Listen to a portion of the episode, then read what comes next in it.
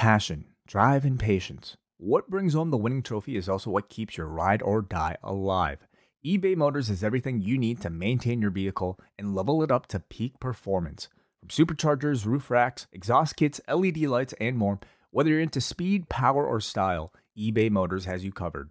With over 122 million parts for your number one ride or die, you'll always find exactly what you're looking for. And with eBay Guaranteed Fit, your part is guaranteed to fit your ride every time or your money back. Because with eBay Motors, you're burning rubber, not cash. With all the parts you need at the prices you want, it's easy to turn your car into the MVP and bring home that win. Keep your ride or die alive at ebaymotors.com. Eligible items only. Exclusions apply.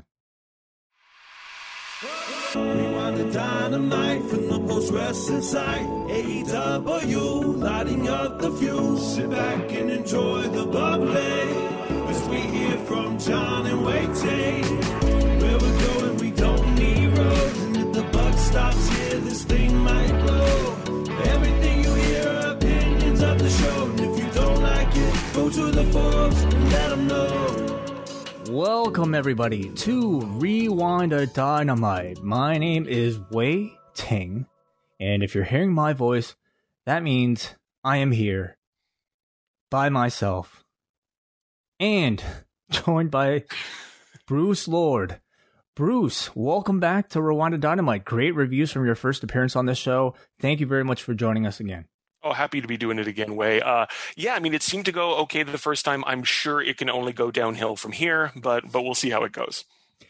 Well, I'm at least a little bit more optimistic. I think you're great the first time. I've no doubt you'll be kicking ass this week. Thanks. And maybe even next week, because as many people know, John Pollock announced a brief sabbatical on Monday.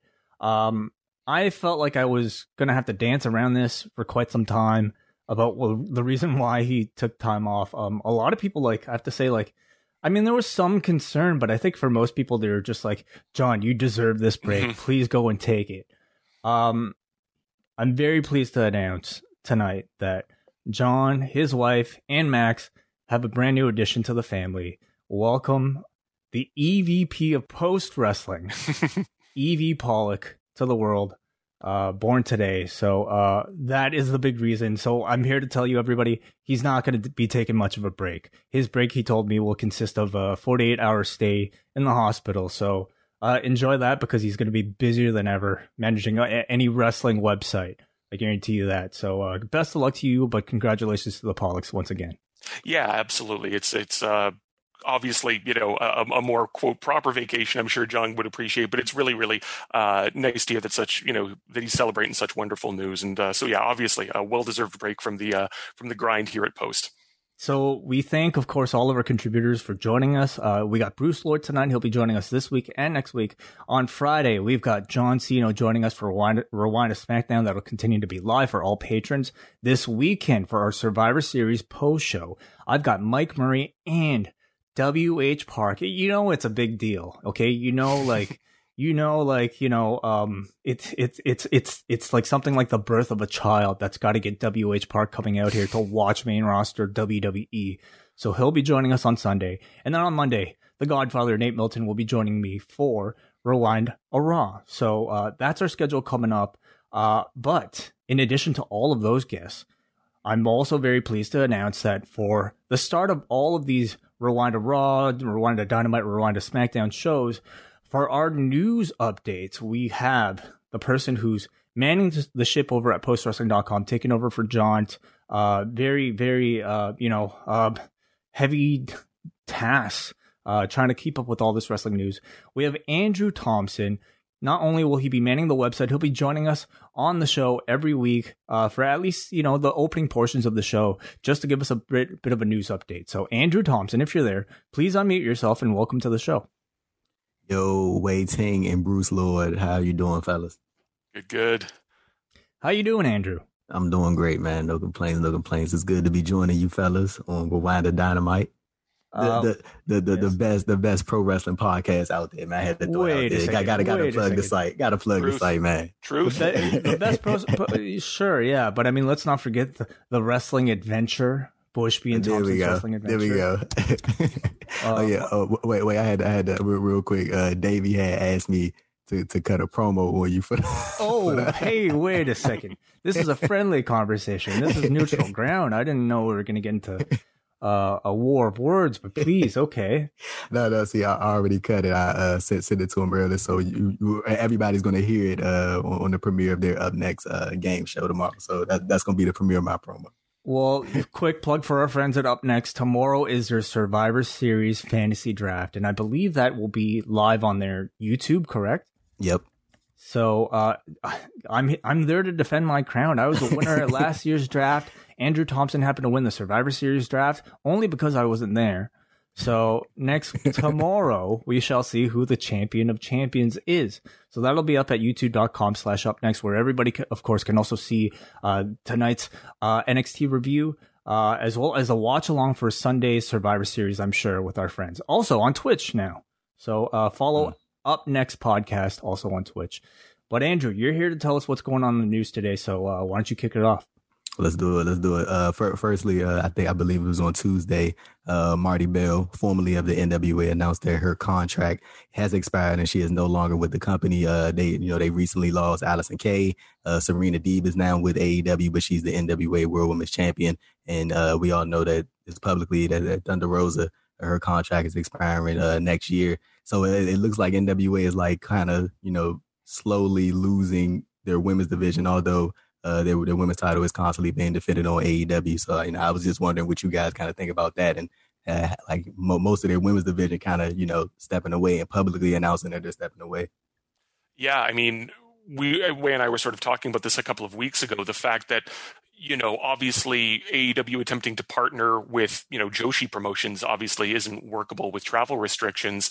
And so it does sort of seem that I imagine the financial problems that the NWA sort of finds itself in are maybe, could end up benefiting the AEW women's roster here. We've already seen Marty showing up in the women's tag team tournament previously. I think she'd be a really good fit to AEW if she does want to join up. I think the continued story here to me is just what the future of the NWA might be. Certainly we have to look at it's the health of NWA even prior to all this stuff happening. They were definitely on an upward trajectory, playing around with the occasional pay-per-views. But beyond that, what really was their source of revenue? Yeah. They're I think the ultimate hope was to try to get Power onto a TV channel, but even that might have been a bit of a long shot. And certainly with the loss of with the pandemic and also with the loss of David Lagana, it just feels like at least Billy Corgan for the meanwhile just perhaps seems to be letting go of any sort of ambition of maintaining NWA as a full-time company. Yeah, 100%. I agree with both your points. I think NWA is they're kind of in a weird kind of limbo right now, but they're still kind of being. I think AEW is really doing a really great job of kind of keeping them in within the realm of professional wrestling along with the United Wrestling Network. So, hopefully they're able to get back on their feet sooner or later. But next up, we have Mandy Rose. Her shoulder injury is legit. That was not it was used as a storyline, but her shoulder is really hurt. Both FOW Online and PW Inside both independently confirmed that her shoulder injury was a legit thing to get her removed from the storyline. And it did happen prior to Raw, and it wasn't anything that happened during the match that caused that. So that was why she and Dana Brooke were pulled from the Survivor Series team. Dana Brooke is not injured. She is, fine just by the looks of everything. But, Mandy Rose's her shoulder is legitimately injured, and, that was the reason she got pulled from Survivor Series. Makes a lot of sense. She didn't get involved in the match really at all on Monday. So, unfortunate. It seems to be a slew of injuries right now. Mm-hmm. I believe it was last Friday, Chelsea Green. She also she broke her wrist. I believe that was. So yeah, that's kind of unfortunate. WWE kind of had these back-to-back injuries like that.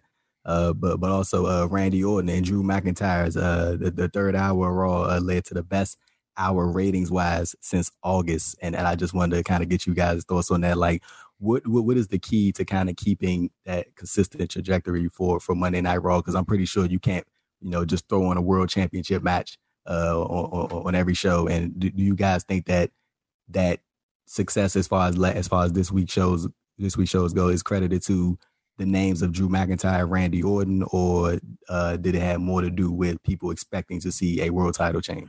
Well, how far in advance was the match announced? Forgive me, I don't remember if it was just announced that day or the day before. Last week, yeah.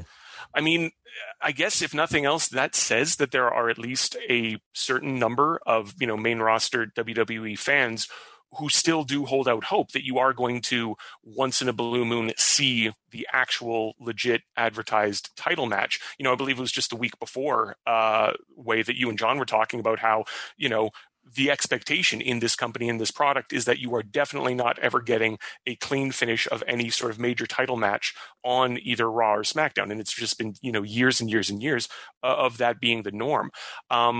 So, I mean, the fact that many people tuned in, maybe hoping or expecting that they would actually get a proper resolution to that, is something else. I might sort of have quibbles about, you know, announcing and putting a title match on TV that quickly, but, you know, it seems to suggest they're doing something right. I do wonder, like, how much of the, you know, Drew McIntyre appearing on SmackDown and, like, really heavily teasing that Drew McIntyre Roman Reigns match might have kind of led to people really buying into, like, the possibility of a title change happening on Monday. Certainly, if you look at, like, the build on SmackDown, and also the build throughout the show of just Drew McIntyre really, like, being the only person talking about the future, and Randy Orton indicating, I would say, like, by his words, that, like, his story and his title reign was going to end tonight. Like, it gave, I would say, most seasoned viewers, like, a real indication that, like, a title change could happen. But, you know, I think regardless, like, having those two in a title match main eventing Raw was probably expected to do a good rating anyway.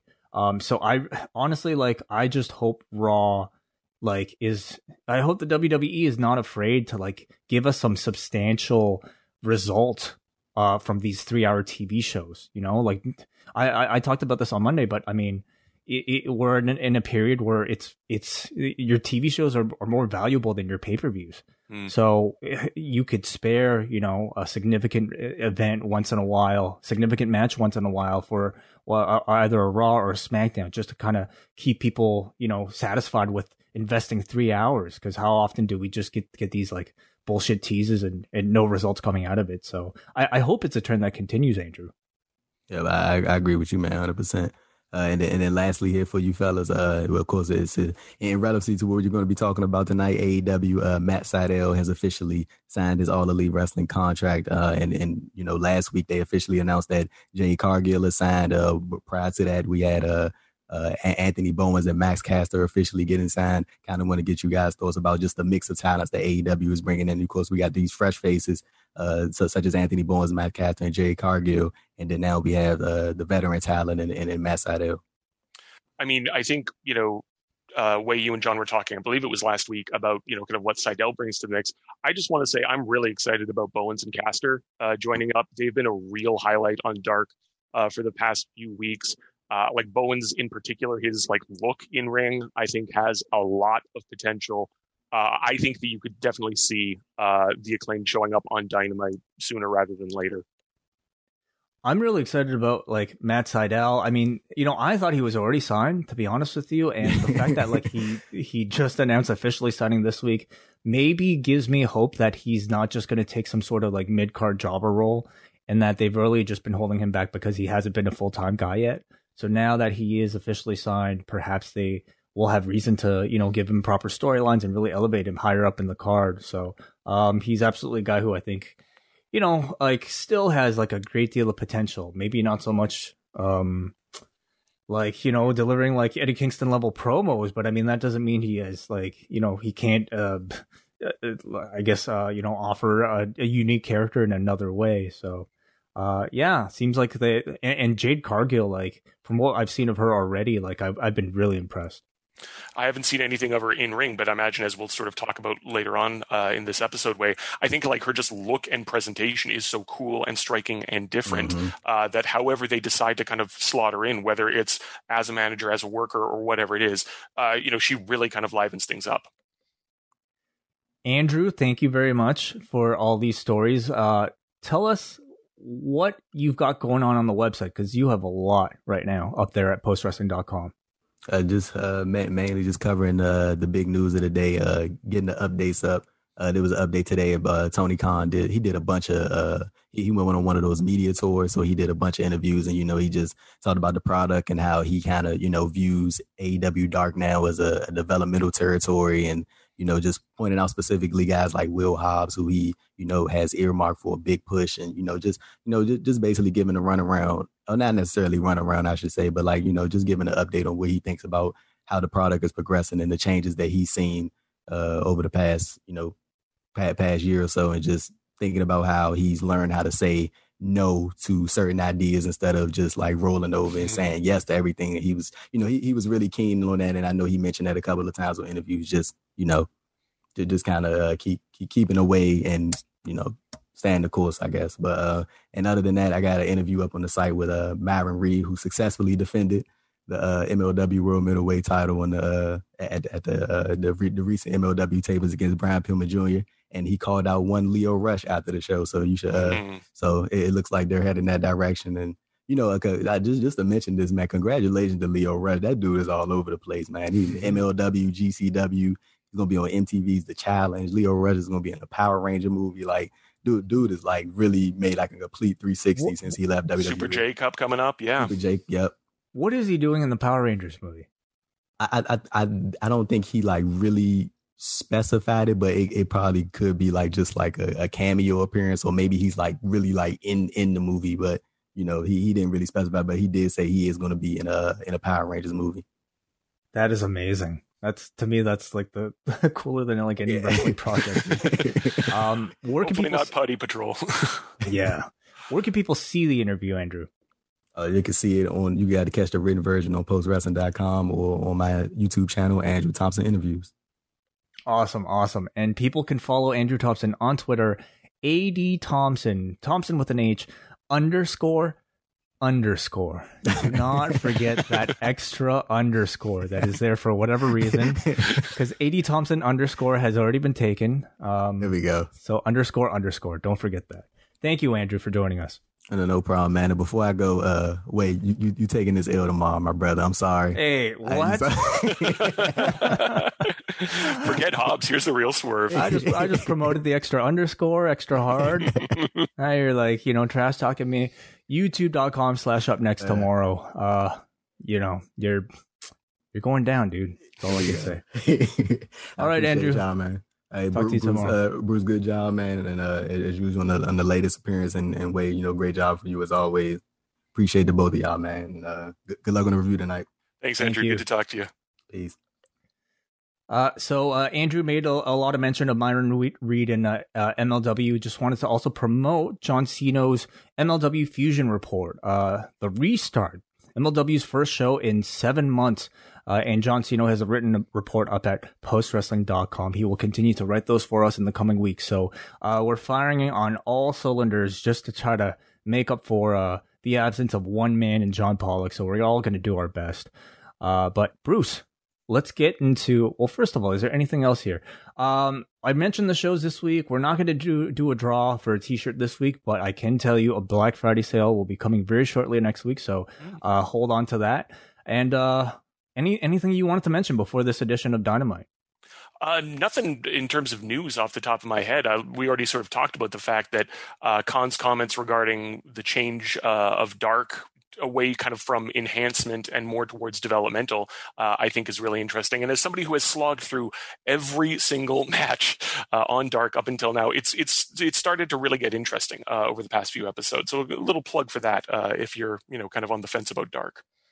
Tell me, what keeps you, watching Dark? Like, quite frankly, I just, it's difficult for me because, I mean, I have a lot to try to catch up with anyway, so much so by Tuesday, it's just daunting for me to Presented with so many matches. Yeah, no, I get you. I mean, you know, if I was watching main roster WWE, I certainly would not be keeping up with this. I guess it's been interesting to me to sort of see if you can sort of read the tea leaves regarding who may or may not be making an impression, right? Obviously, as Andrew was saying there, you know, folks were really impressed with Hobbs and the Acclaimed and other people. And so there is something kind of, you know, the legitimate, you know, sports baseball fan in me who likes, you know, looking at, you know, scouting reports for minor leaguers and things like that. And, did this person just have a lucky day, or are they actually, you know, a serious talent that merits, you know, further investigation or being, you know, brought up to the big leagues? I find that sort of process of sort of, you know, sifting through it, kind of looking for those diamonds in the rough to be really interesting. And now it's sort of shifting over towards there's a bit more promo work happening. Britt Baker had this new, like, kind of, you know, talk show segment in there. So the fact that they're giving, you know, even some of the unsigned folks a little bit of promo time here and there to kind of get, you know, get a little bit of seasoning, I think, is interesting as well. Seems like it's a place now for people to workshop, not just their in-ring work, but also a promo segment like that. How was that Britt Baker segment? I got a kick out of it. It was kind of, you know, her being a sort of slightly heelish, like, daytime talk show, you know, Oprah, Ricky Lake type character, you know, kind of firing off jabs at, you know, various members of the roster, a couple of digs at Trump and whatnot, and then bringing Hybrid 2 on to sort of, you know, allow them to sort of, you know, cut a promo about being overlooked and disrespected, and kind of ended up, you know, presaging their run-in on tonight's episode of Dynamite. So tonight's Dynamite starts off here. We've got Top Flight, the team of Darius and Dante Martin, taking on the Young Bucks. The Bucks previewed this last week, saying that a team messaged them in their DMs. They looked at their reel and gave them a call. So we actually even had a video package here introducing us to Top Flight. They are 21 and 19 years old, respectively. They grew up watching teams like the Bucks and the Machine Guns, and just the realization that one of these dudes was born in 2001. The other person not born that much earlier. WrestleMania 17 is older than one of these guys. One of these guys was not alive at the same time that ECW was. And now these are, like, full-grown men, like, having a match that I'm reviewing right now on TV. So just another reminder. How old are you, Bruce? I just hit 40 a couple of months ago. So yeah, life comes at you fast when you start hitting the late 30s and whatnot. Yeah, I mean, I teach, you know, college age students. And so I am consistently having to sort of make that sort of shift and adjustment, like, oh, right, a non-zero number of the students that I am teaching this semester were not alive, let alone aware of 9/11 when that happened, or whatever it might be. Every year, every semester, you know, you find your own references and cultural callbacks that you might make in a classroom environment, just beginning to kind of whiff and fly over folks' heads. And yeah, it's the only game in town, you know, it doesn't stop. So yeah. Well, you speak with the wisdom of somebody even beyond your real life age. So at least, you know, you've got that going for you that I certainly don't. But we have the Young Bucks here taking on the 21 and 19-year-old Top Flight. They're both wearing BLM armbands, worth mentioning.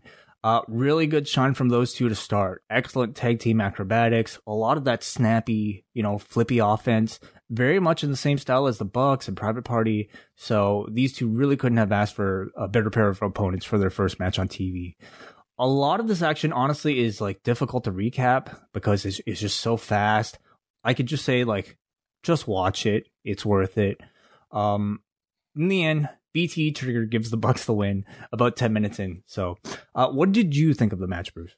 Yeah, I think the Bucks gave Top Flight a lot to work with. And I think they, on the whole, you know, they really hit it. In particular, I was really impressed with, I think it was Dante's just incredible vertical ability. There was a nutty Topicon Hero that he hit. There was another move that I don't know that I've ever seen before, kind of a rolling diving spin into a top rope Rana that was attempted. It wasn't completely perfectly pulled off, but, you know, with a little bit of polish, I think that move could be fantastic. I think the other thing that was sort of happening here was that we're sort of, you know, seeing the Bucks kind of make that sort of move that we've seen people like, you know, Hiroshi Tanahashi and John Cena play, where when they understand that they are in the ring with a, you know, like a really likable, plucky underdog, or depending on which city they're in, there's that like subtle little heel work, like just very, very minor adjustments made to the in-ring work. You know, and I think the Bucks did a little bit of that, drawing upon, you know, some of their old PWG stuff to really, really get Top Flight over as, you know, the super keen baby faces. And it worked. You know, you got the crowd cheering for them at a couple of points there. I like the Bucks doing that more than the kind of the crazy over-the-top character stuff outside of the ring, super kicking Shivani and everything like that, playing with their veteran status in ring and allowing them to sort of adjust and modulate working heel versus working face in there, I think is something that's a sort of veteran talent that I was happy to see them exhibit here. It's interesting to see the Bucks, like, you know, very much like them versus Private Party, but like in this case as well, it's like they are facing a younger version of themselves. And it, for me, it's like interesting to watch this. It's kind of like, you know, seeing like Captain America face off against Captain America in Avengers Endgame, where like you have, I would say, a more seasoned, even though maybe not as strong, maybe not as wild of a version of himself facing a younger, more wild version of himself. Mm-hmm. And the Bucks here, I think, you know, even though acrobatically, even though their bodies might not be as strong, they are showing, I would say, great wisdom in how they can, you know, tell their stories. And you have this continued Mac Jackson ankle injury that he was favoring throughout this match.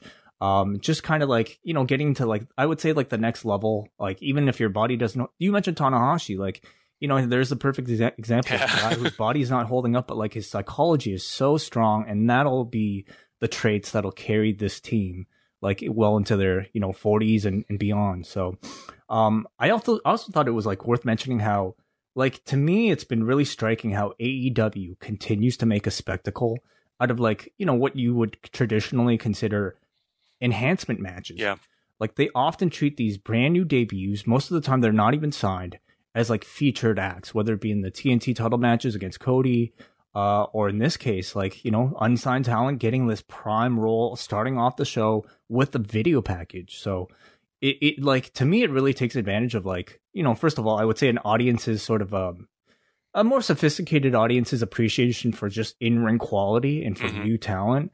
And I think like there are some real life, like Rocky stories of these guys being plucked from nowhere, being plucked from obscurity, from like Twitter DMs or Instagram DMs onto national TV, being given the biggest opportunity of their lives.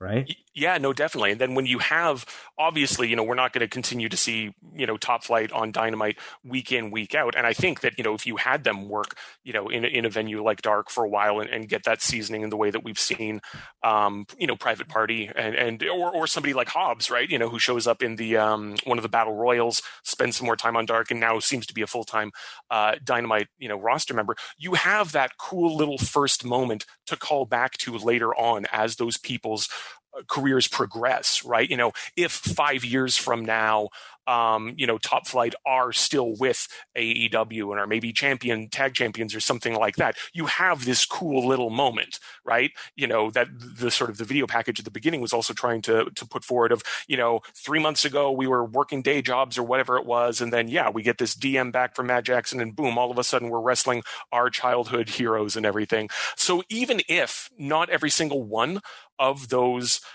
you know, kind of younger prospect talents pans out, the ones that do have that kind of natural organic connection with the viewership to call back on later on as their careers progress.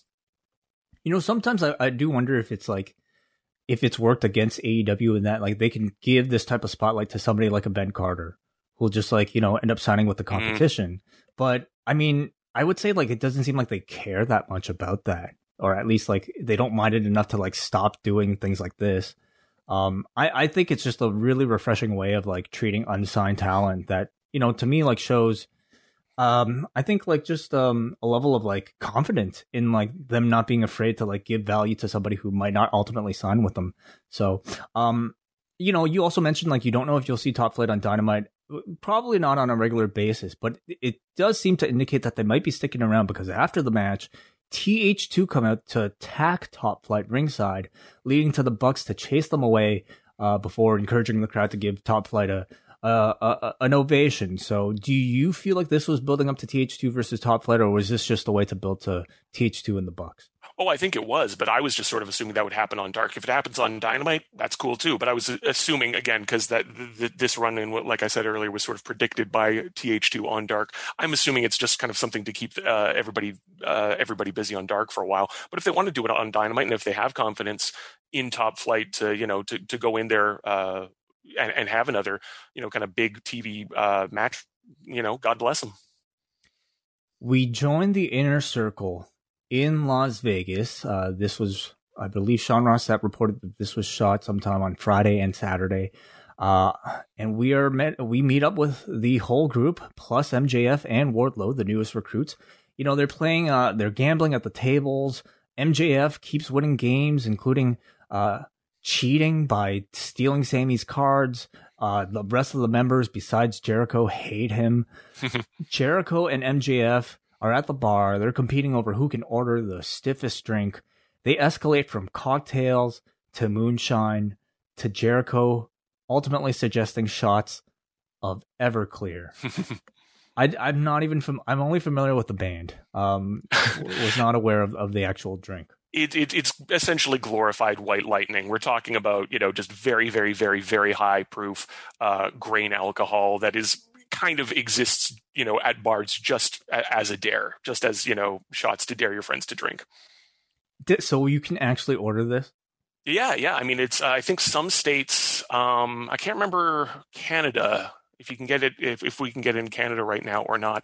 But I think it might be prohibited in some states due to the high proof, but no, it's a real legit actual beverage. But it's basically just branded, moonshine or White Lightning. It's just pure grain alcohol that's been watered down a little bit. Wow. Hager and Wardlow have their own thing going on where they just, like, even in the photo that they sent out, like teasing this over the week, the photo said so much because, like, it told you everything you needed to know about the specific characters. You have, like, Santana, Jericho, and MJF just smiling, looking all happy. You have Sammy and Ortiz looking depressed because they hate MJF. And in the same photo, you have Jake Hager and Wardlow staring holes into each other.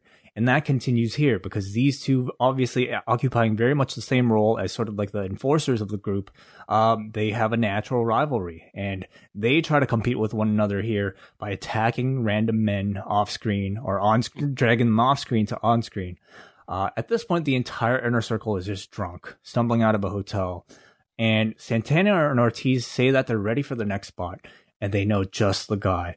A cloud of smoke appears and out comes Conan. Conan with the Iranian tobacco. They see a magic dragon, an Elvis impersonator, and a guy who I did not recognize, who I can best describe as an overweight Iggy Pop, joining their entourage. I thought he was maybe supposed to be like Jericho's version of Gilbert or something like that, like his the slobbier version of him, shirtless, long hair, tattoos. I don't know. Oh yeah, these days, I mean. Yeah. What did you think of these segments? I enjoyed it. It was pretty fast moving. The fact that, as you're saying, there was enough of the longer, the long-term stories and character arcs were being woven in there, especially the Hagar and Wardlow stuff I was really jazzed for that. I'm not the biggest fan of, Hagar's in-ring work, but they have such a hot prospect in Wardlow there. And it's just building that sort of anticipation for him busting out as a single star is really great. So the fact that was happening alongside the comedy, made this go down a lot smoother than Everclear might for me. I was also, I was just thinking about what sort of a conversation Conan and Jake Hager would have, especially after the election. Like, you'd need to keep that limo really, really hotboxed to make sure that everybody was mellow and keep everything copacetic there. Honestly, like, do you listen to Keeping It 100? Like, I have in the past. I haven't for the past couple of years, so I don't know what his recent comments have been regarding. I really haven't been keeping up with, like, I know there's probably plenty of political discussion, but I'm actually not sure what that. I would say even within the Inner Circle, you have to wonder what those dynamics might be. Yeah. So Anyway, people who do keep up with it, let us know what you think that conversation might have sounded like. We follow up with Jon Moxley cutting a promo by himself. He says, after 16 years, the world finally makes sense to him. He says a lot of what he has learned up until this point comes from his dad, who was a big, scary man. One day, his dad picked him up from the police station and said, son, we're the good guys. He goes on to talk about having, you know, the weight of the world on his shoulders. Everybody's trying to bear down on him. And then he says, just kind of in almost a throwaway line, I have a pregnant wife at home. Mm. I know what to do. We're the good guys. And the segment just ends. And Excalibur follows up, says Jon Moxley kind of buried the lead there, dropping a bombshell pregnancy announcement in the middle of this promo. Yeah, I mean, that was a real sort of shock and surprise to me. I think... I mean, obviously, this is a real life event that obviously is much more important than a pro wrestling storyline or whatever it might be. But throwing that in there, you know, I think sort of continues to, you know, put Moxley forward as this sort of everyman champion that he's been sort of positioning himself as. I've been really fascinated over the years, all, you know, certainly back into the WWE time and everything, with the way that he has alluded to and talked about his life, his motivations, all of those sorts of things. Going back to like even before he left WWE, there was a really excellent Jericho podcast that he did where he was just sort of talking about, you know, sort of what motivates him, right? Buying a house for his mom, you know, making sure that, you know, his wife is happy and taken care of, right? This very sort of like stressing this kind of like, I'm not motivated, you know, by money or, you know, social media claim or whatever it might be. So the fact that, you know, he's able to kind of bring all of that into this storyline, perhaps in opposition to a figure like Omega right now, I think is pretty clever. I was also quite shocked to hear him talking about his father, right? Because that's, you know, if you go back to that interview with Austin, that went kind of way off the rails. It was because, you know, you got the sense that Austin had kind of touched upon something that he really didn't want to talk about by asking about his father there. And by all accounts, that was legit. So I was really surprised to hear him sort of talk about his experiences with his father in a pro wrestling environment. You mentioned the Steve Austin interview, which, you know, obviously at that point was kind of met with a lot of criticism. Some people even, you know, suggesting the fact that might have been the thing that might have derailed his championship push. But that Moxley seems like such a far cry from the one we hear today, not just on screen, of course, but also in interviews where he's consistently a great interview. Anytime we hear him on, you know, podcasts or radio shows where he's just like, he's not the smoothest, you know, like, in fact, like the way he talks sometimes aggravates me because it's so like, man, like trying to transcribe it, I imagine what is quite difficult.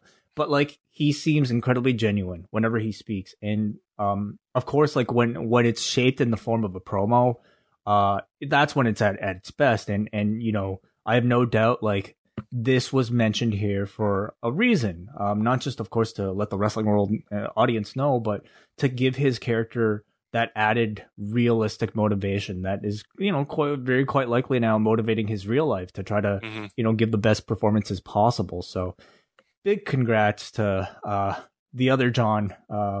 Yes, yeah, that's true. Soon to be a father, as well as Renee Paquette. So congratulations to those two. I feel like there are going to be a lot of pandemic babies this year. It's probably likely. I mean, it seems like we might have a little mini baby boom right going on right here. Up next, we got Orange Cassidy taking on Kip Sabian. Miro's on commentary, and of course, Miro looks to be the opponent that they're building Cassidy up for. The match starts. We have some technical wrestling. Kip attempts a drop-toe hold, but Cassidy just stays still, gets into his hands and his pockets routine. But Orange Cassidy is distracted by high-fiving Penelope Ford, which allows Sabian to gain the advantage throughout the commercial. We have Cassidy fighting Sabian on the apron and then delivering a diving DDT for two. Sabian attempts to jump up from the apron to the middle rope, but he loses his footing. But Cassidy quickly takes advantage, and they just kind of move along with the match. So I thought that this was some pretty good, like, you know, spontaneous recovery from these two. Sabian nearly catches his draping neckbreaker, but Orange fights out, hooking his mousetrap pinning combination for the victory. What do you think of the match? You know, in a reference that, you know, classic Simpsons fans will hopefully understand, this was perfectly cromulent. It was fine. It was there. To be honest, this was kind of the one segment on the run sheet that I wasn't super excited about. You know, you and I talked about this a couple of weeks ago, the way in which this whole, you know, Miro, Cassidy, best friends, you know, sort of feud got started really left a bad taste in, I think, a lot of people's mouths. I mean, I'll say this, the video game controller or arcade machine was only mentioned once, as far as I could tell. So I'll take that as a net positive. They're slowly moving away from that. I hope.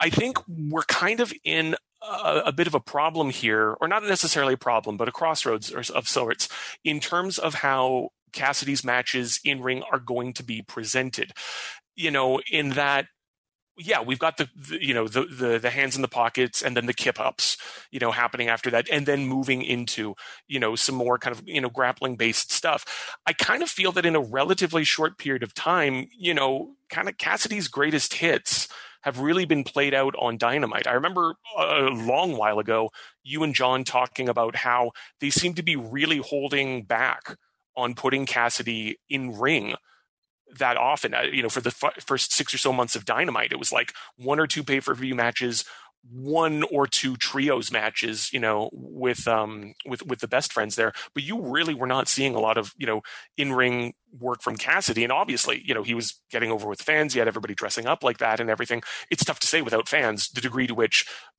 you know, how popular Cassidy remains.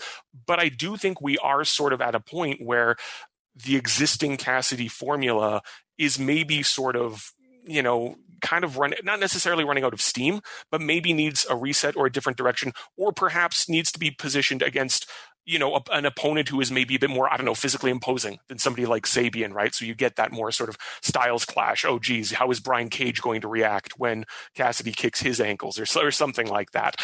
I don't know. I'm kind of starting to look at my watch a little bit with some of the Cassidy stuff lately. I still get like quite a bit of enjoyment from him, and I thought this was a pretty good competitive match between the two, including like, you know, pretty good recovery midway through with that little slip up. Yeah. I mean, you know, you mentioned like I definitely agree that a character like Cassidy works best against the big guy, and that's what they're building here towards with Miro. So, but are you seeing limitations in perhaps the character itself, or is it just the in-ring work that you have issue with? It's not, I mean, the in-ring work itself is good. I guess the problem is just, I sort of, the traditional, you know, Cassidy match that has happened on the indies and everything like that for many, many years, in which it starts off doing the comedy and then switches over to the, quote, serious work. You know, I think that that's a sort of match that works really well in indies, in a more traditional territory system, right, where he'd be in for a short period of time and then out or something like that. I think at this point, I would rather see, when it comes to in-ring work, him kind of avoiding or leaving most of the comedy kind of on the apron. And then once it's between the ropes, it's all business, because we know what the comedy spots are going to be at this point. And if you do think that, you know, you have somebody who is more than mid-card comedy in Cassidy, and I'm open to that, right? I don't think that, you know, oh, just because he's a comedy guy or has traditionally been a comedy guy, therefore he is slotted at this level and can't rise above that. I'm perfectly fine, you know, to see him given the opportunity to rise above that. But I do think that comes, that necessitates a refreshing or an evolution. An evolution, thank you, yes, of the comedy thing, or in lieu of that, just kind of, you know, going with a more serious in-ring presentation. After the match, Miro leaves the desk and attacks Cassidy, which prompts the best friends to chase him away, so this feud continued. Up next, we've got our contract signing between Kenny Omega and Jon Moxley. Kenny makes his grand entrance. The cleaner dancers are out with him. Kenny, I thought, looked really sharp in this dress shirt and suit jacket, ultra serious. Moxley's music hits, but he does not show up. Cameras go to the back where something is going on. Moxley has been laid out. He's unconscious with a bloody nose. Doc Sampson says he wants to stabilize Moxley's neck. Camera cuts back to the ring as Tony Schiavone asks Kenny Omega if he has anything to say. Kenny then gives the impression that he thinks this is all a charade. He says he's not one for this psychology stuff. Last time it was Moxley's elbow. This time it was a bloody nose. He says no matter what, on December 2nd, he'll be there, and he just signs the contract.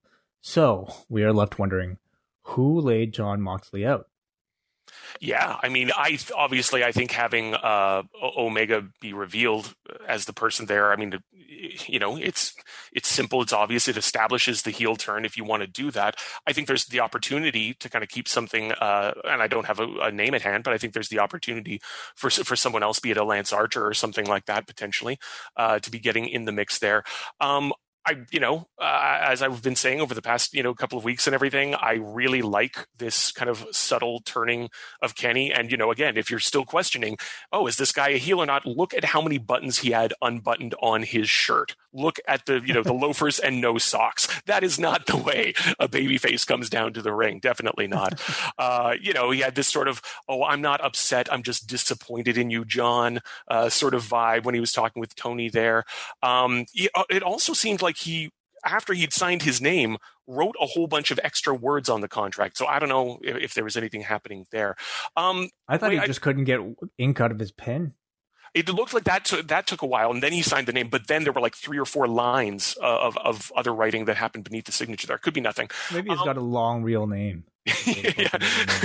Tyson Meredith, Quincy Smith the 14th or whatever.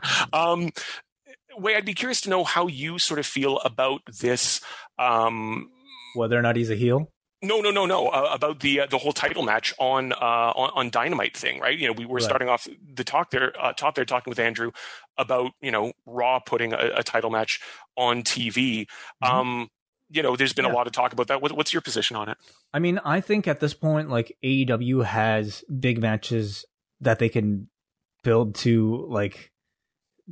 They're not short of like big marquee matches. I mean, certain first time matches like FTR versus the Bucks, I think you save that for a pay-per-view for sure. But Moxley Omega, I mean, it's not a first time match. Arguably, like it's too, Revolution is a little too far away for them to keep. Yeah. I'm perfectly fine with them putting it on TV. I think occasionally you have to give people a reason to invest those 2 hours every single week. It's exactly what I said about Raw. It's something that Raw has not done enough in the years, that, especially since they've gone to 3 hours. Something that to me makes Dynamite seem that much more prestigious, that much more important every single week, that much more can't miss every single week, mm-hmm. is that they will occasionally give you like very satisfying big matches on their TV show, whether it be for a TNT title or in this case, the World Championship. I actually like it a lot. And, if the feud is good, if the match is good enough, of course they can always build to a rubber match at the pay-per-view again if they wanted to. But I love the move. Yeah, no, I mean, I would agree with all of that. I think when you give it enough time for the kind of the subtleties of the feud and the character work to emerge, right?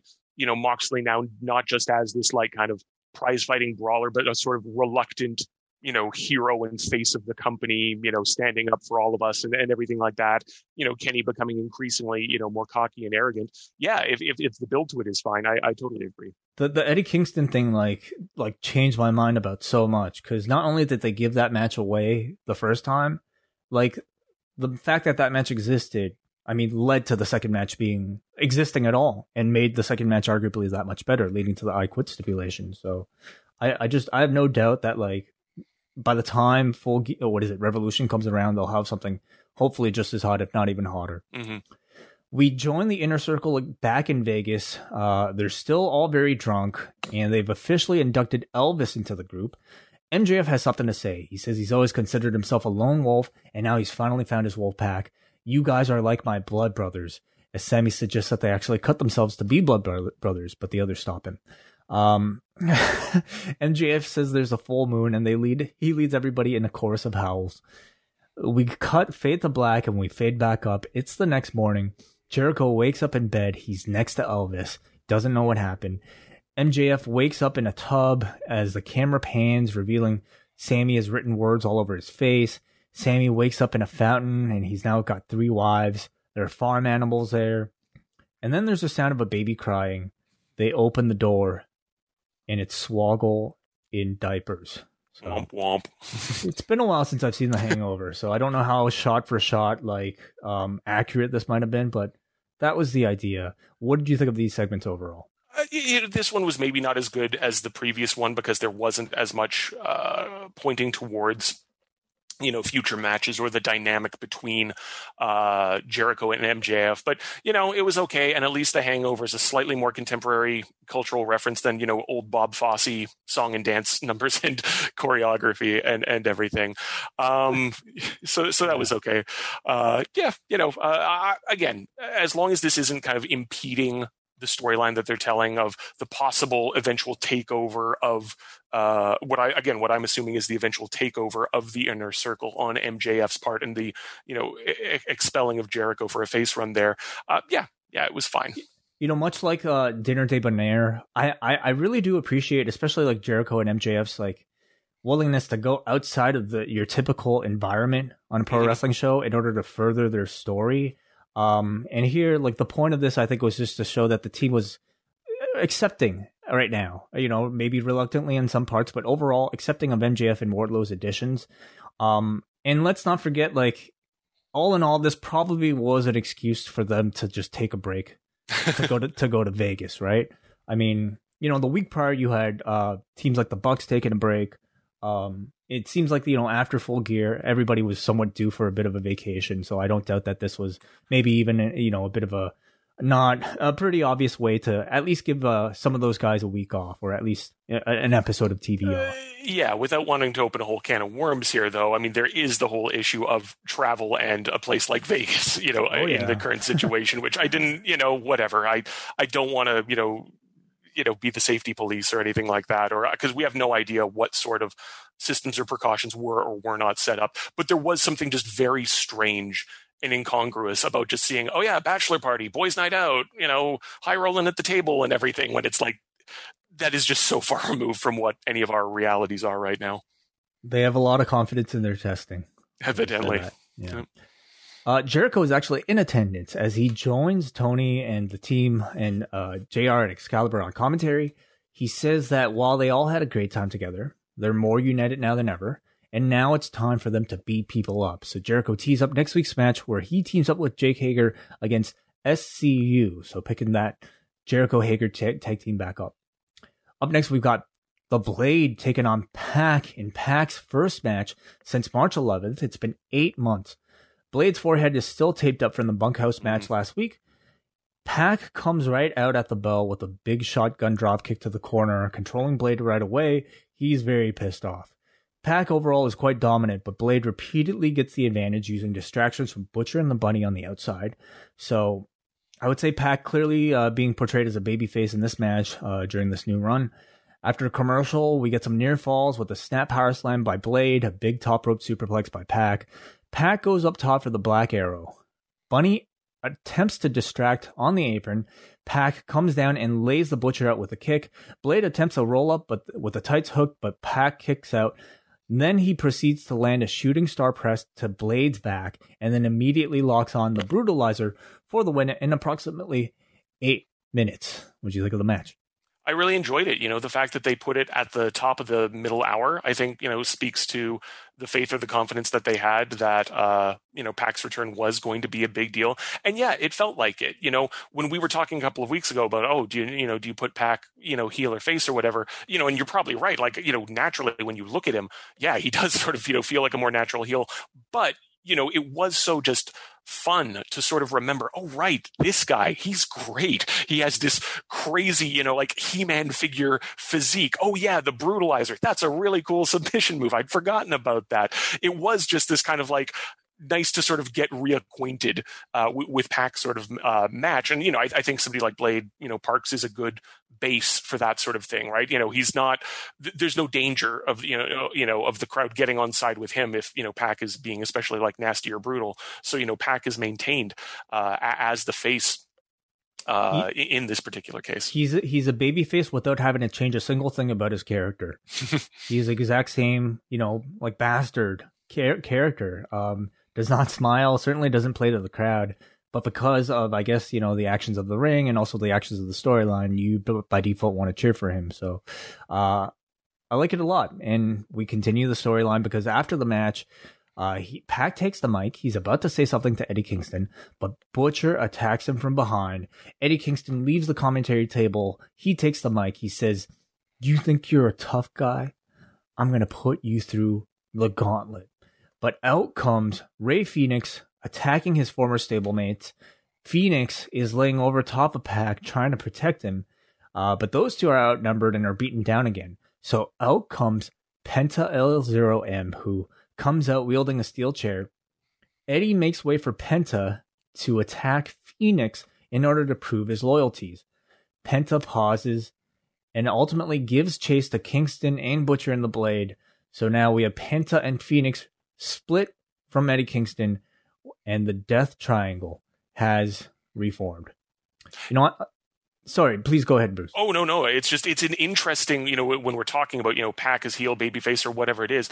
Death Triangle is now a really kind of odd and interesting quantity in the AEW mix, in that you have, again, one of the most natural babyfaces, in wrestling in Fénix, Pac seemingly one of the most, easy, heels, and then Penta as a possible, kind of more swing character there. There are a lot of stables in AEW right now. It's pretty crazy if you think about it. We've got, Inner Circle, Dark Order, Team Taz, the Nightmare Family, Death Triangle, what is left of Kingston's family, I guess, and that's not even counting the Elite. So, are we considering a stable just anything more than two? I guess, I don't know. I mean, it's yeah. Which to me isn't so bad. We're just ultimately talking about trios, and. I love the fact that they have people branding themselves as a team rather than just loose collection of Dolph Ziggler and Bobby Roode, whoever on in the WWE, Mandy Rose and Dana Brooke. I like names. I like people with matching gear. I have to say considering, I think, the amount of weeks that they tried to build up to this thing, considering the fact that these two were brothers engaged in a bit of a sibling rivalry, and all the Penta is my best friend stuff, I think this turn should have been far better built, and this moment should have been way more dramatic. I thought all the turns here, instead, from Fénix to Penta, to me just all felt really obvious and kind of unsatisfying. At no point did I ever feel any sort of emotional struggle on Penta's part to choose between his brother and Kingston. Mm-hmm. And that to me is something that they at least could have built to, at least for 1 week, with a bit more, better layout. I do certainly think one of AEW's strengths is that their segments aren't overproduced or overly scripted like WWE's. You look at a segment like this, maybe you look at something like, Roman Reigns and Jey Uso. It's the complete opposite, right?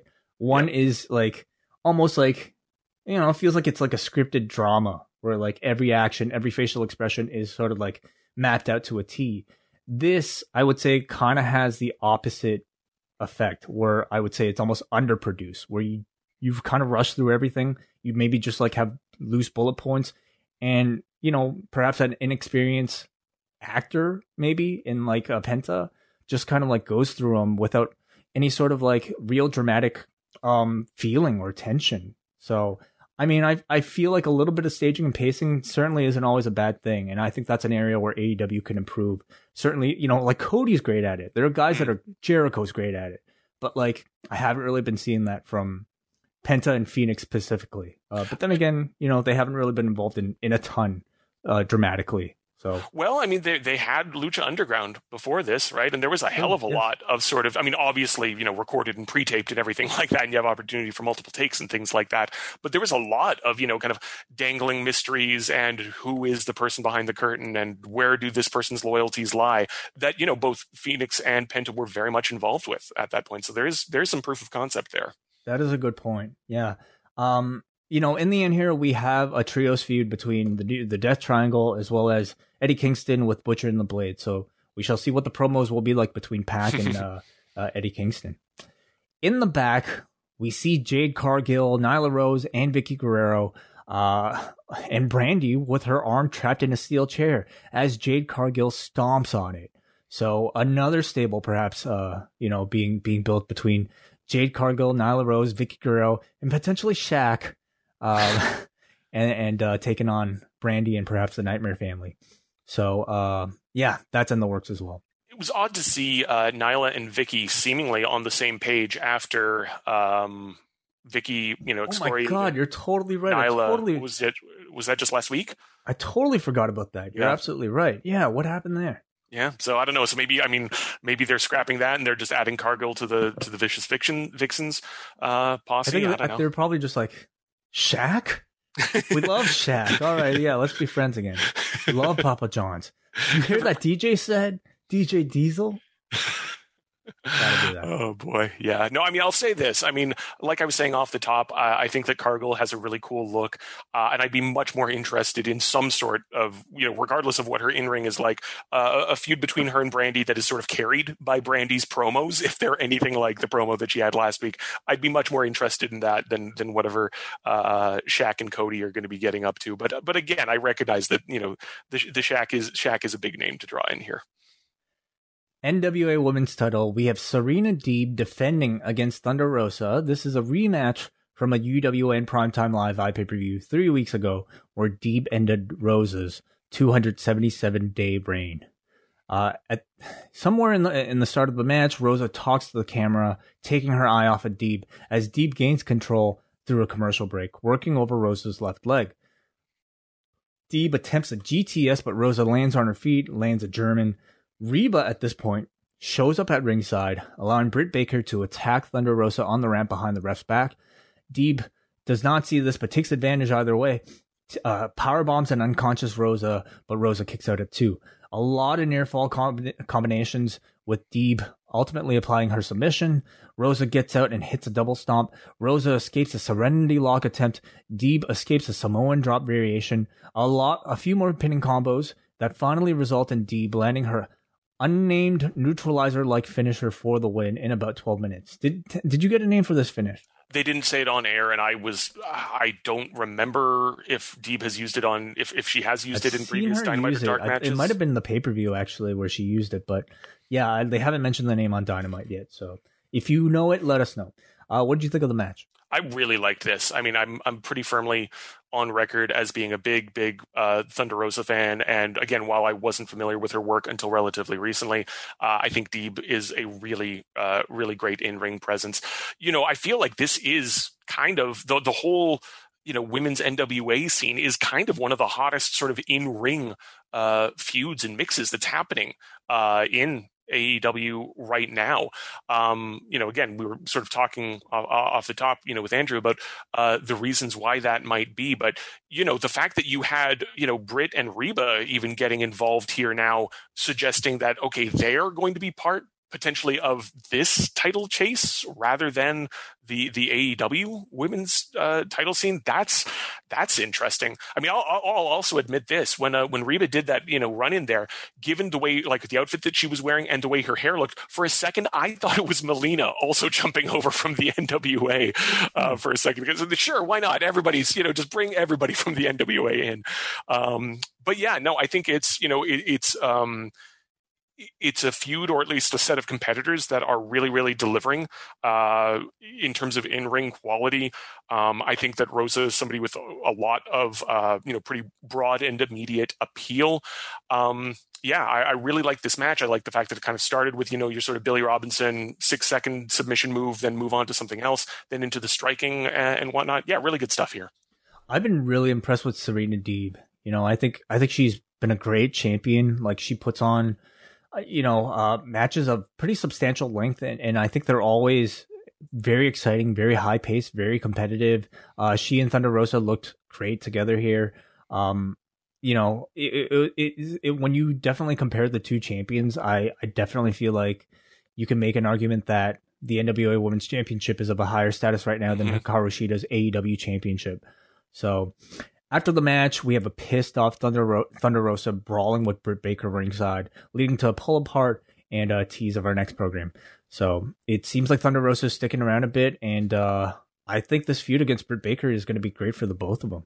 Oh, definitely. I mean, I think, you know, as kind of, you know, morbid as this is to say, I think that Britt's injury and kind of like that photo of her with, you know, the bloodied up face really sort of kind of, yeah, like established her with a little bit of kind of oomph and credibility.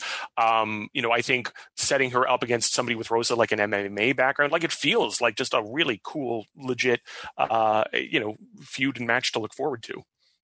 Speaking of Hikaru Shida, we go to John Silver and Anna Jay of the Dark Order in the back up next. Silver is there to talk Jay up, essentially as sort of like the mouthpiece for the Dark Order, because Mr. Brody, for some reason, is still not on the show. So Silver talks Jay up and says she is no longer a rookie. She is now the Queenslayer. She's won her last 4 matches, and now she's ranked number 5. He says Mr. Brody has requested a title shot for her next week, and she's going to get it. It's Hikaru Shida versus Anna Jay, the number 5th ranked. Did 1 to 4 have? They've already got titles. They've already. Well, she's 99, so she's 99. You know, don't nickel and dime the great one, as they say on Letterkenny. There. Okay. Well, Anna Jay says last time they fought, she was a rookie, but not anymore. So that's your title match for next week. It is kind of odd that Brody hasn't been on and hasn't been seen really anywhere for a few weeks at this point.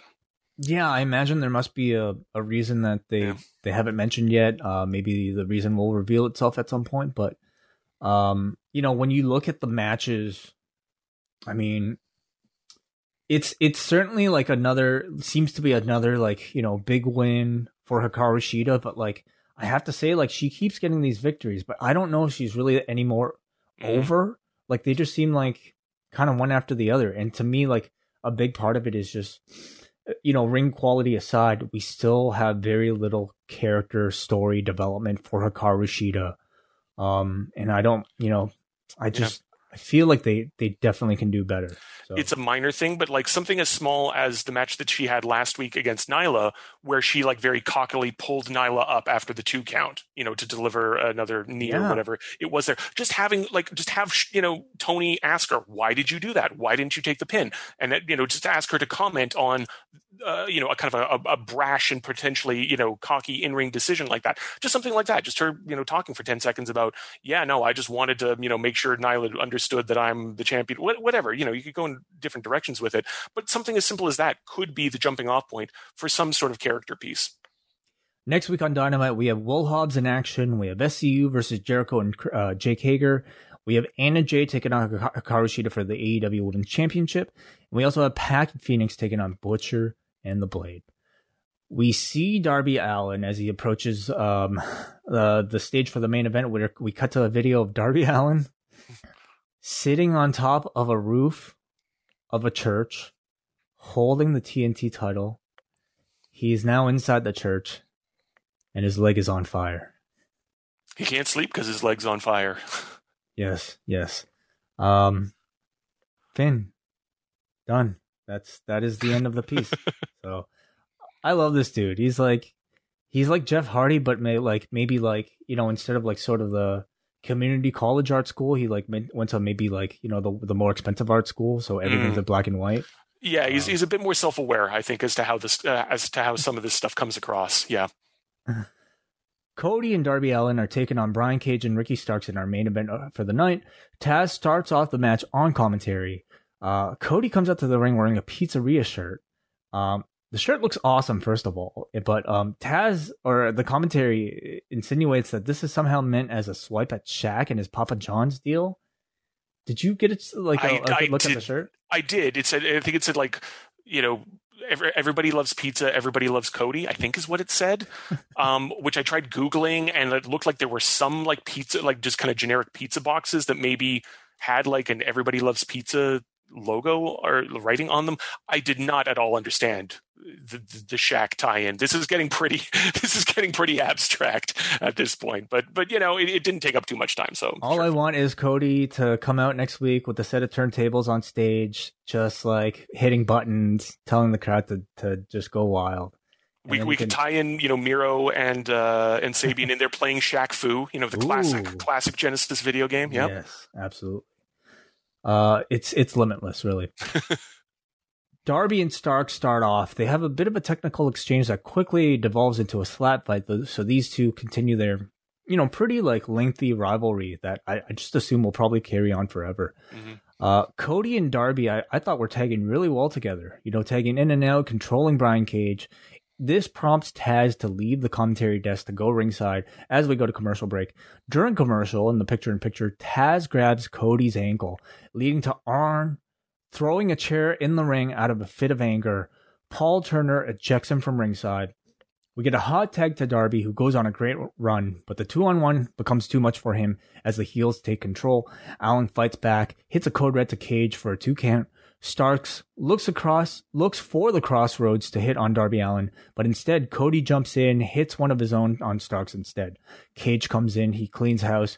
Double team continues from Team Taz as Cage sets Darby up top and executes an avalanche drill claw for the win in about 11 minutes. Pretty decent overall, I thought. You know, it is sort of the archetypal, okay, you know, kind of mixed, you know, kind of ad hoc tag team match on one side with Darby and Cody. Although, as you're saying, their in-ring chemistry is good, but obviously, you know, as you're saying, it's pointing towards the singles feuds that we can imagine are coming out of this. You know, I think it also served to sort of legitimize the story or the narrative that Taz has been pushing over the last while. You know, like, hey, why are we on Dark and not on Dynamite? Okay, now we're on Dynamite. Well, fine. Why aren't we ranked? Okay, now we're ranked. Why aren't we getting title matches? And we can sort of anticipate, you know, some of that. Certainly a title match with Darby coming up. I really like the tag team match. You know, great tag wrestling for both teams. I think Starks and Cage are awesome together. But I was also really impressed at how good Darby and Cody looked as a team. Mm-hmm. You know, Cody plays a great babyface in peril, and Darby takes a great hot tag. So, I mean, I feel like, have these two tagged before? I forget. I feel like we did see it. Yeah, I feel like we did see it with, was it with Cage? Or was it with Brody, when Brody and Cody was happening? Probably something like that. But yeah. I like the pairing a lot. You know, they have like a big brother, little brother thing going on, and they've been a great pairing, I thought. You know, the chemistry is very good. So I thought a really good TV tag match. Mm-hmm. After the bell, Team Taz continues to beat the babyfaces down, but out comes Will Hobbs with a steel chair. And again, Hobbs chases the Team Taz outside of the ring, and, you know, the critical fan will see this and will again argue and make fun of Will Hobbs for perhaps spending a little too much time in catering, not paying attention to the TV. He's again a little too late. Never manages to actually lay a hand on the heels. But the reason for that reveals itself right now as Hobbs grabs the FTW title. Cody drags himself up to lean on him for support, but Will Hobbs, his friendly smile turns into an evil grin as he decks Cody with the FTW title. He has accepted Taz's offer as the newest member of Team Taz. Yeah, I like this. I was sort of, I did get this strange sense of deja vu, you know, sort of because, you know, just 1 hour previous, we were watching something similar with a post-match beatdown, waiting for the other member of the mix whose loyalties are uncertain at this point in Penta in that case. And you just, you know, that Hobbs is running down here a little bit late. But again, the fact that they've been very careful about not having Hobbs actually strike any of the members of Team Taz, you know, has this make coherent sense. I think this, you know, it certainly elevates Hobbs. It keeps him from sort of being just, you know, Cody's plucky young boy or whatever it might be. And I think the Team Taz needed a third member anyway. So, yeah. You know, like Will Hobbs, like we've yet to see him. Man, we saw one match of his on Dynamite, didn't we? Man, it's hard to keep track of. I think he's had at least one enhancement match on Dynamite. There was the, you know, weeks ago, he was the Rumble. Like the big debut prior to the pay-per-view was supposed to be him, like, you know, involved with teaming with Moxley and Darby Allin. So I would say like this was probably ultimately in the cards for him turning heel, maybe joining Team Taz. But I would say like I think his profile was probably expected to be a bit bigger than what it is now. Like up until this point, he's just like, Will Hobbs is going to be in action soon. Will Hobbs will probably show up in the end of the match and barely get involved, but not really get involved.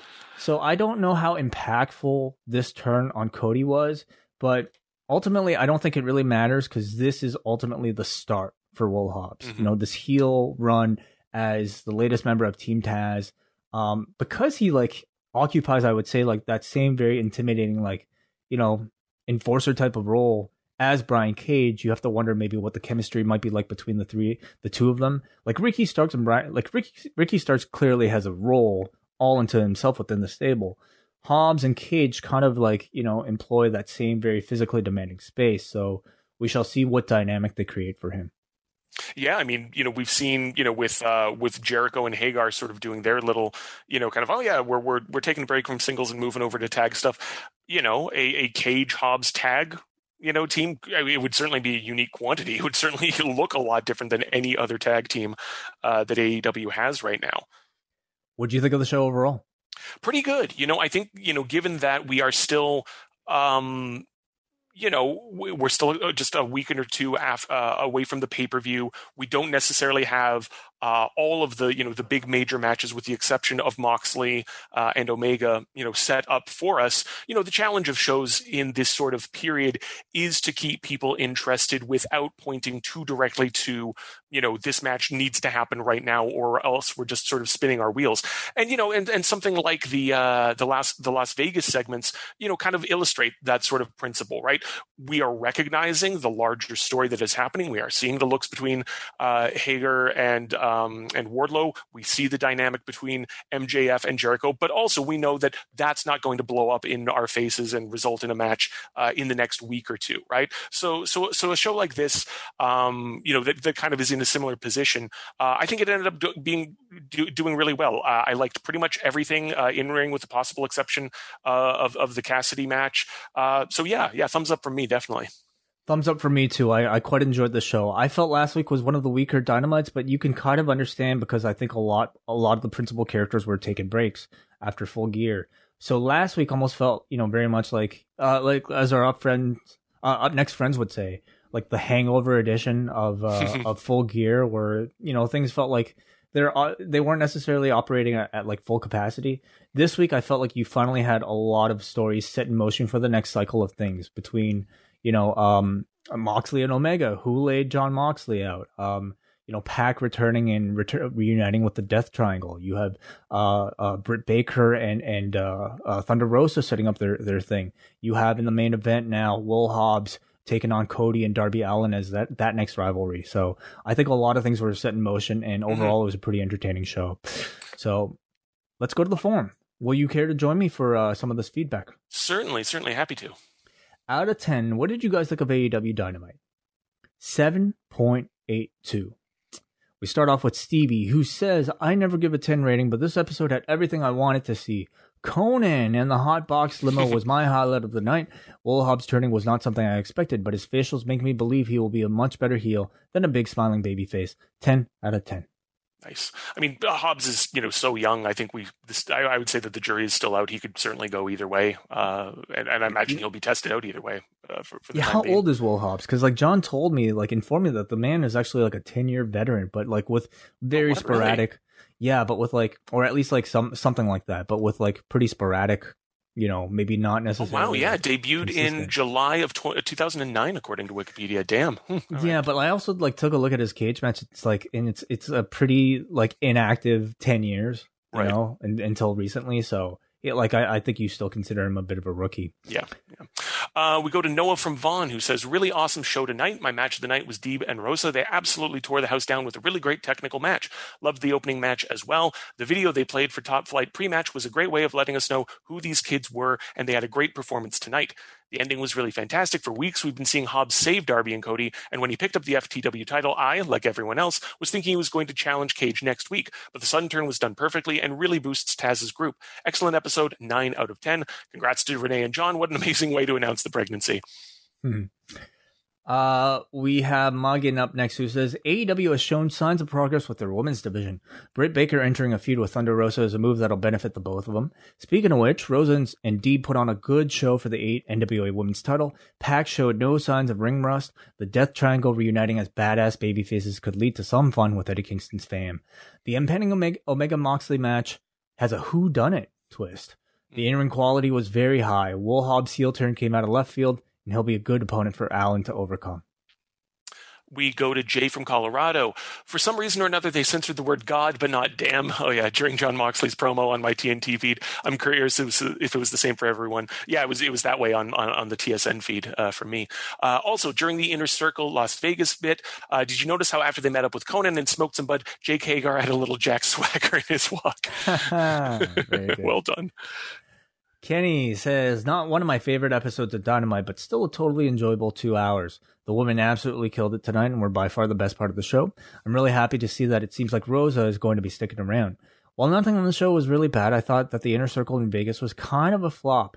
While it was great to see Piff and Conan on Dynamite, Piff is the dragon guy. I looked him up. He's like a stage magician guy whose gimmick is that he's in a drag. Piff the Magic Dragon, apparently. Ah, gotcha. He's apparently been on America's Got Talent and Penn and Teller and stuff. All right. Well, thank you for that tidbit. I was hoping for more than a not funny hangover ripoff. 7 out of 10. Fair enough. You know, your mileage may vary.